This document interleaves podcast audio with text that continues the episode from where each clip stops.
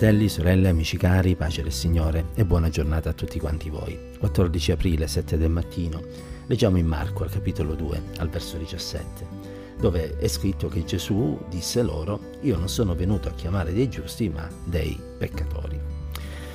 Charlotte Elliott era un'artista inglese del XIX secolo, che era molto dotata per la musica e la poesia. Era apprezzata da tutti e la sua vita era una vita vissuta nei piaceri della vita mondana. Purtroppo all'età di 32 anni arrivò una malattia degenerativa che sconvolse la sua esistenza. Dolori, limitazioni, dipendenza diventarono la sua parte quotidiana e allora sprofondò nella disperazione e si ribellò a Dio. Pensò se Dio mi amasse non mi tratterebbe in questo modo. Un amico di famiglia, l'evangelista Cesare Malan, andò a farle visita e durante un pasto chiese a Charlotte se fosse cristiana. E lei rispose con arroganza: Questi non sono affari suoi. I giorni passarono, ma l'inquietudine di Charlotte non si placava. Alla fine decise di recarsi da Cesare Melan, si scusò del suo modo irrispettoso e confessò che avrebbe desiderato conoscere Gesù, ma non sapeva come fare. Forse doveva migliorarsi, fare dei progressi spirituali, ma Cesare Melan la guardò e le rispose semplicemente Vada a Gesù così com'è, con i suoi conflitti, i suoi timori, i suoi risentimenti, il suo orgoglio, il suo turbamento. Queste semplici parole ebbero un effetto liberatorio su Charlotte. Ella portò al Signore il peso dei suoi peccati, li confessò con sincero pentimento e ricevette in cambio una pace, una gioia che non aveva mai conosciuto prima. La sua malattia, accompagnata da sofferenze e limitazioni, andò avanti, ma la sua vita era ormai totalmente cambiata. Vada Gesù così com'è, le aveva detto Cesare Malan. E quelle parole Charlotte Elliott, oltre che viverle, eh, le considerò come un punto di riferimento nella sua vita. E in questo venne ispirata a conoscere uno degli inni di fede evangelica più conosciuti, eh, in inglese Just I Am, in italiano Così qual sono. Vorrei un attimino condividere con voi le parole tradotte dall'originale inglese di questo canto, un canto probabilmente noto a molti di quelli che mi stanno ascoltando.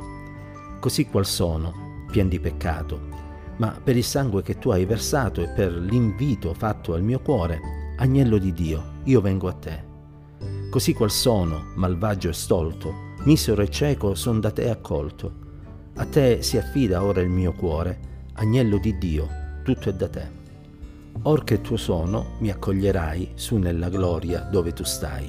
O Salvatore, Signore mio, agnel di Dio, sia gloria a te. Come andare Gesù? Eh, semplicemente come si è, senza maschere, e invocandolo con un cuore sincero.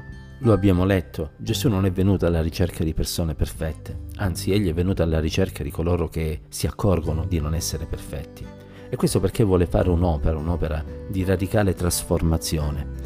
E quindi il tuo problema in questo momento non sono tanto i tuoi peccati, quanto il fatto che non deponi questi peccati ai piedi della croce, non invochi il perdono di Dio e non ricevi pertanto la grazia nella tua vita.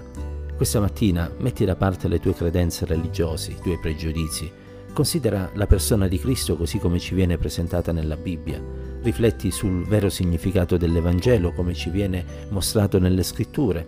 Vai al Signore, confessagli i tuoi peccati, ammetti di avere bisogno di salvezza ed egli che guarda il cuore dell'uomo saprà come lavare e purificare l'anima tua e renderti così una nuova creatura.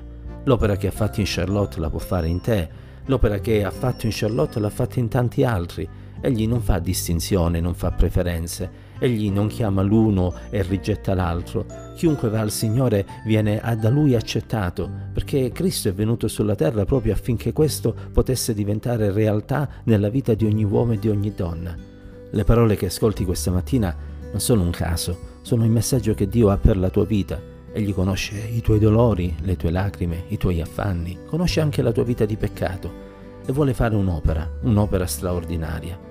E anche tu che sei credente, che magari hai già gustato la salvezza, ma che nel tempo ti sei raffreddato, ti sei allontanata, hai perso la gioia della salvezza. Stamattina fai la stessa preghiera di Davide, quella che è riportato nel Salmo 51. O Dio, crea in me un cuore puro e metti dentro di me uno spirito ben saldo, Dio, ridammi la gioia della tua salvezza perché io voglio camminare nella luce della tua presenza e voglio vivere una vita cristiana, ma di quelle vere, di quelle reali.